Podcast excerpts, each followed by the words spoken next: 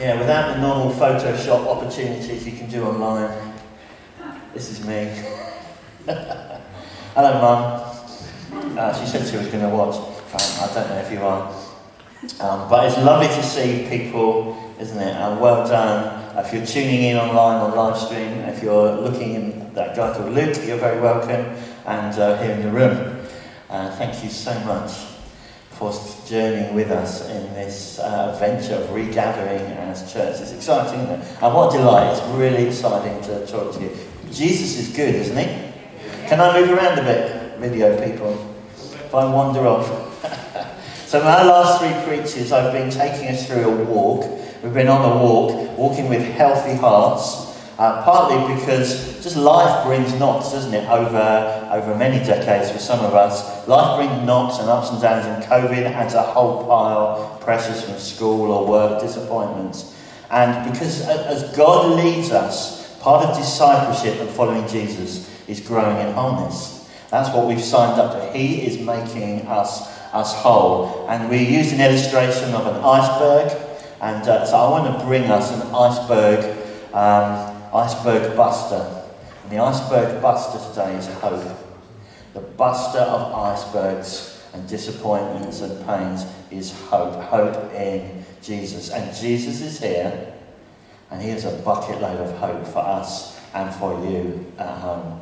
Jesus is here. Well, thank you for your presence. His rich, overflowing presence of hope. So why don't we take a drink? As we walk through the story in John 21.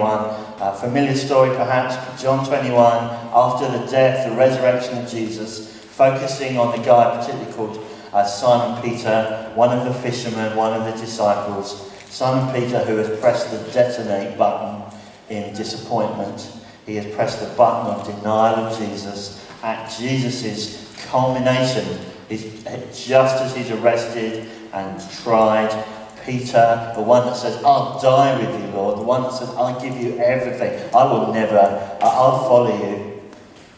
Peter presses the denial button, and a detonation goes off in his heart because he sees the one he has trusted and loved taken to the cross and killed. Can you imagine the guilt and the, oh, the confusion that he's feeling about it all, sense of pain? He sees Jesus, the resurrection appearances, but there's all this. And isn't that like our lives? You know, there's the following Jesus, but there's the bits we don't understand, and there's the why did that happen? How did that happen? And uh, the whole mixture. And Jesus appears in this story, John 21. And I'm going to just use an illustration of stepping stones. Yeah, stepping stones. You come on a walk, you come to a river, and there's often some nicely um, stones that have been put out. Sometimes you have to jump. Uh, sometimes uh, they're a bit wobbly. Jesus gives us some sure stepping stones of hope, rock solid. So let me read John 21, the first few verses, and then we'll um, go through. it. So afterwards, this is after the death, the resurrection, appearances, Jesus in the upper room. Jesus appeared again to his disciples by the Sea of Galilee. It happened this way.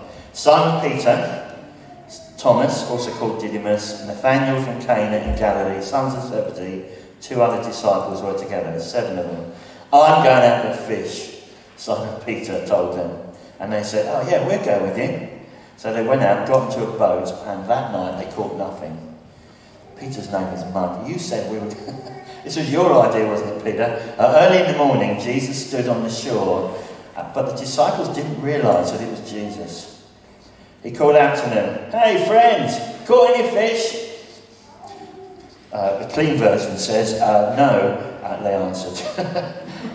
Can you imagine after a tiger grumpy fish? This just life goes from one wrong thing to another. Now we stayed up all night, we've caught nothing. We've got Peter who's stewing, we've got disciples saying, What happened? Some people said they saw him. Ah. So here's stepping stone number one. Who's on the shore? Who goes and finds the disciples. Who finds the fishermen out in the boat? We know it's Jesus. We can read the rest of the story. They don't know. But you know, friends, Jesus seeks you and I out. He seeks open door. He comes towards us. He takes the steps. Jesus' grace draws him towards you and I in our helplessness. And we can read the rest of the story. Isn't that good news? Even though Simon Peter doesn't recognize Jesus, Jesus comes towards him. And that's what he does in our lives too. Sometimes you think, Lord, in this pain, where are you? Jesus says, I'm right there, I'm seeking you. You know, our hope is that Jesus knows where you are and I are. He knows where we are. Even the darkness is as light to him, Psalm 139. He knows where we are. He finds us, even if we think, I've misplaced you, Lord. He said, I know exactly where you are, where you are. He knows. You know the story Jesus says, a shepherd, a hundred sheep, 99 are safe, one's gone wandering. What does the shepherd do? He leaves the 99 and he goes and fight. He seeks out, where are you, sheepy? Where are you, sheepy? He goes and finds out where we are. Tired, so these fishermen, tired, hungry, they're not praying, I don't imagine. Um, if I'm like them, they're stewing, they're a bit niggled with Simon Peter, who brought the breakfast. Oh, well, no fish. But there on the shore, Jesus seeks them out. And he's on our shore calling us. Trust me. He asks them a question. He's asking a question to get into their, get, to get under the surface. Friends, what questions Jesus asking you at the minute? And sometimes we say, I don't want to answer that. I remember some years back, Jesus woke me in the night really clearly uh, into our bedroom he spoke. He says, Adrian, why are you running? And then, of course, I had lots of reasons. Well, I'm not running. He wanted to get under. He asked why, and sometimes he comes to us. How are you? What's going on? He asks the disciples. He wants to get underneath because he's a resurrected Saviour and he's got blessing around the corner. He wants to know because he cares, but because he's got promise. So, stepping stone number two, he has a hope to bless them beyond their wildest dreams. They have zero expectation. They don't even know who he is. Jesus has a hope to, uh, that your circumstances are not the last word. His is the last word. He speaks to his disciples and says, Have you caught anything? Because he's wanting to introduce a hunger and an opportunity there's a miracle just round the corner. He's got blessing for you and I in our circumstances. We think, oh, this is it. Friends, our circumstances don't define us. Jesus does. Let's make sure we agree with him. Adrian, agree with him. What we think is the end, Jesus says, I've got more hope. What you and I think is the end, Jesus has more hope. He has a plan to bless us. He has a plan to release increase and favour in their lives. Guys, here's the plan. He said, throw your net on the right side of the boat and you'll find someone. Who's this guy? But when they did, they were unable to haul in the net because of the large number of fish. Friends, when we've caught nothing, Jesus has a better hope. And maybe our lives, you know, I, I, this feels like a barren season. Jesus says, I have hope. He has freedom for us. He has hope for us today. Then the disciple whom Jesus loved, as John, uh, we believe, he said to Peter, It's the Lord. and as soon as Simon Peter heard him say, it's little, he wrapped his outer clothes around him, for he had taken it off. Uh, and he jumped into the water. The other disciples followed in the boat, towing a net full of fish. They were not far from the shore, about 100 yards. So here's stepping stone number three. Even when we don't recognize it's Jesus, he gives us others who do. That's why community, that's why church, that's why family is so important. God's genius is he says, friends, to follow Jesus, to follow me, he says, you need others. You need others. And don't we know that over these last year now? We need others. Yeah, great for Zoom. Yes, it's great to be able to have a chat um, online but we need others because sometimes we can't see Jesus for the, for the fog. But, Peter, but John says, it's the Lord. And I love it actually. He's the one that sees, and Peter's the one that responds. So maybe you're a seer, maybe you're a responder. Actually, we need each other. We need each other. To follow Christ, we need each other. That's what grace filled community. We lovingly, at this season, let's encourage one another Let's pray for one another. Let's stir one another. We're in this together. We don't cross these stepping stones alone because it's not just one another, there's the other of the Holy Spirit. The, the, um, what the Greek's paraclete. What's the, what's the word? He's our counselor. He's our friend. He's our advisor. He comes to us. He said, I'll make you my home in you. That's the glory of the Christian gospel. God says, I'll move in and we'll work this out together. Isn't it wonderful, the hope? As we listen to the Spirit, says Adrian, and to each of us, it's the Lord. Is it? Oh, I don't feel like that. It is the Lord. And we begin to open our hearts to Him. That's God's wonderful voice. When they landed, they saw a fire of burning coals with fish on it and some bread. Jesus said, Bring some of the fish you've caught. Simon Peter climbed back in the boat, dragged the net ashore. It was full of large fish, 153. But even with so many, the net was not torn. Jesus said to them, Come and have breakfast. Come and have breakfast. None of the disciples asked, dared ask him, Who are you? They knew it was the Lord. Jesus came, took the bread, and he gave it to them. He did the same with the fish. This was now the third time that Jesus appeared to his disciples after he's raised from the dead. Isn't it wonderful? Jesus comes to them and feeds them the, the bread and the breakfast. He doesn't list their failure. He gives them love of faithfulness, a love and faithfulness. He provides for them, not preaches at them. Wow.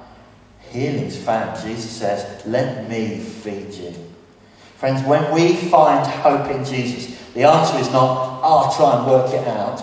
The answer is, Jesus, would you come to me? I need you. I'm helpless. Repentance often is about just saying, Lord, you come, you step in up, I give up, I hand it to you, I can't handle this. So Jesus comes and he prepares a meal, not a moment. He does that with Elijah in 1 Kings. Elijah's hiding, God feeds him. So here's another stepping stone. It's grace. It's not their performance that has drawn Jesus towards them. It's his preference to accept them. Jesus' preference, his bias towards us is to accept us in our weakness. God delights to show mercy. He loves to like out mercy himself. Isn't that wonderful? God comes towards us because of his grace. Nothing in us uh, makes him think, oh, okay, yeah, you, are trying hard. Friends, what makes us think we can do enough to impress him, to choose us? What makes us think that, okay, if I just did that, he might choose me and love me a bit more? Friends, that's a complete misunderstanding. Grace is God loves us completely. We don't need to think, I'll make it up to him. Because Jesus has covered us with grace and these overtired, grumpy fishermen completely. There's a meal. That our hope is in his, uh, uh, his uh, preference, his choosing. He is biased to choose the weak and vulnerable. Throughout Scripture, the bias of God is to the weak and lonely. He comes. That's why he's born in Bethlehem. That's why he's born. The people he appears to, not the kings, but the shepherds and, uh, and the teenage bride, um, if you like. He has made us acceptable to the Father. Nothing we can do can add. That's true, isn't it? Even in our lowest moments, he becomes naked to cover us with his clothes. On the cross, Jesus took our shame in order that we wear his because he's biased to give away his best. Because the Father gave away his best. In our weakness, Jesus comes to us, he calls us, he reveals himself us to us as a lover and restorer. He reveals himself to us as the lover and restorer of our souls. Have some breakfast. Friends, let's have some breakfast. Now, maybe you've been seeing that through God coming to you but here's the thing why don't we look at the same story of Jesus coming? So Jesus is praying to the Father, he's responding to his words, and there's a moment in the night where the Father nudges him and says, Go to this shore. And Jesus isn't wandering aimlessly about, oh, oh, what a chance, you know, there's his disciples. How did that happen? Jesus is responding to the word. He's drawn to them. The heart, can you imagine the heart of Jesus? He's making his way to the shore. How can I bless these guys, these hurting, confused guys? Simon Peter out there who's denying. How can I bless him? I'm going to make a barbecue. Finds the wood, gets it already. He's found the bread, he's brought some bread. He is bubbling over with blessing. Call anything yet, guys? No, they say. Father, then there's some fish under their boat, but the other side. What is God planning for you and I? Jesus is hungry to bless us. He is not, he's not distant, waiting to, to ah, if, you, if I must. He's, okay, there's 153 fish, got them lined up. Bread, check. Fire, lit. It's a blessing. Guys, I know how you are. Let me bless you. Friends, that's the Jesus that we worship. Let's ensure the Jesus full of grace and hope and bubbling over with life for us. Is that the Jesus that you linger with and pray to? Or is there one with a measuring stick and a lecture? He's looking at a list of where you're not measuring up. And Jesus is the one on the shore. I've got it ready. Come and eat. It gets even better. When Jesus finished eating, he says to Simon Peter, Simon, of John, do you love me more than these? He says, Yeah, you know I love you. Feed my lambs, says Jesus. Jesus asked him, Simon, of John, do you love me? Yes, Lord, you know that I love you. Jesus says, Take care of my sheep. The third time he says to him, Simon, son of John, do you love me? Peter was hurt because Jesus asked him the third time, Do you love me? He said, Lord, you know everything. You know that I love you. Jesus said, Feed my sheep. Here's a commission, a recommission. Our steps of hope is not just that, okay, Jesus comes to us, Jesus has grace, Jesus has blessing, Jesus actually has a call and he sends. And Simon Peter's story is my story, it's our story, it's open door story. Jesus has more for us. He commissions us, he sends us, he comes to renew us. See, whatever is going on in our lives, God has a plan. Whatever's going on in our lives, but Jesus has a, the last word. Why? Because between Peter's denial and this time on the beach, there's a death and a resurrection that is permanent for all time. Between your failure and our despondency and brokenness and God's promise is the resurrection of Jesus Christ. That's our hope. That's what we cling to. That's our hope that we base our lives on. The resurrection of Jesus Christ is the declaration that God says, My word will be the last word. Death, you have lost its sting because the resurrection of Jesus declares everything will be made new. In this life, sometimes, in the next life, always, God's word brings us hope. We can base our whole lives on that. Simon Peter, you see, he's got no idea. We've read the beginning of Acts, haven't we? A couple of weeks later, they're in the upper room. The Spirit comes, fire comes, wind comes. Peter stands up and addresses thousands. The one a few weeks ago who had been denying Jesus, the one who's crushed with his bitterness, I'm going back to fishing, stuff this. Now he's standing up in the middle square of Jerusalem. This is what God has promised. The Holy Spirit poured out on all flesh. Peter, what's happened? Oh, he's met the Holy Spirit. The Spirit gives hope. He's received the life of Jesus, the restoration, the recommissioning. Friends, there's hope. There's buckets full of hope in Jesus Christ. But let me just finish by talking not to us as individuals, but to us as open door. If you're from another church, uh, may you know this same hope. I just believe God says these same things to us. These stepping stones for us personally, our families, our marriages, but also Open Door Church. Jesus is seeking us. He's seeking us. He comes to the shore of Open Door. He says, How's it going? Friends, he's seeking us. He's not far from us. He's seeking, He is watching over us to uh, see His word fulfilled. He's watching over us. Stepping stone two, Jesus has a blessing far beyond what an open door we can yet see. Friends, all that has been is not the determinant of all that will be, because there's a death and resurrection of Christ. And however you think it is, okay, these last years, uh, they've been bumpy. They have been bumpy for many of us. Friends, that is not the last word because Jesus says, I've got more blessing for you than you can even imagine.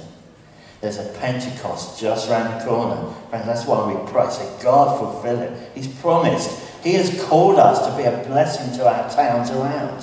That wasn't something we chose. That's something that God spoke and put in us. He's called us to be a multiplying church. He's called us to be grace filled. He's called us to be alive with that compassion for the last and the least, those on the fringe. He's called us to be a people of His presence. He's called us to be multiplying with grace and fun and family. And uh, He's called us to the nations here in Kettering and those nations far, far from here. Friends, God has got a hope for us. Stepping stone three. God has, Jesus has put us in family. It's great, isn't it, that we look around, that we can see on the screen. We are in family.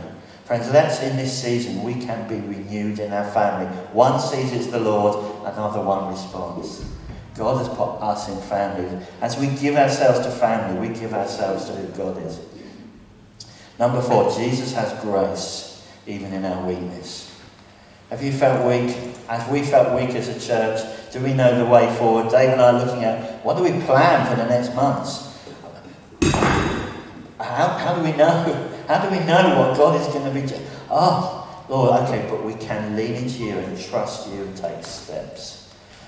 So, have we got a grand master plan? Um, our grand master plan is okay, Jesus, we're following your footsteps. Uh, so that feels a bit vulnerable. And we can put lots on the calendar and we can get I'm very excited, but Lord, what do you want? Friends, it's okay to not know all the answers because God has more grace than we can imagine. It's okay to be weak. It's okay to think, oh, Lord, I need you. He provides. Stepping stone five, Jesus recommissions us. He recommissions us. He's recommissioning us. He's calling us, get ready. Get ready, open door. So we can respond. Okay, Lord, that, get on the first step, second step. Friends, let's, let's have dreams released and awakened in our hearts. May we know the freedom from disappointment, the freedom from pain. May we know the acceptance and the grace of Jesus.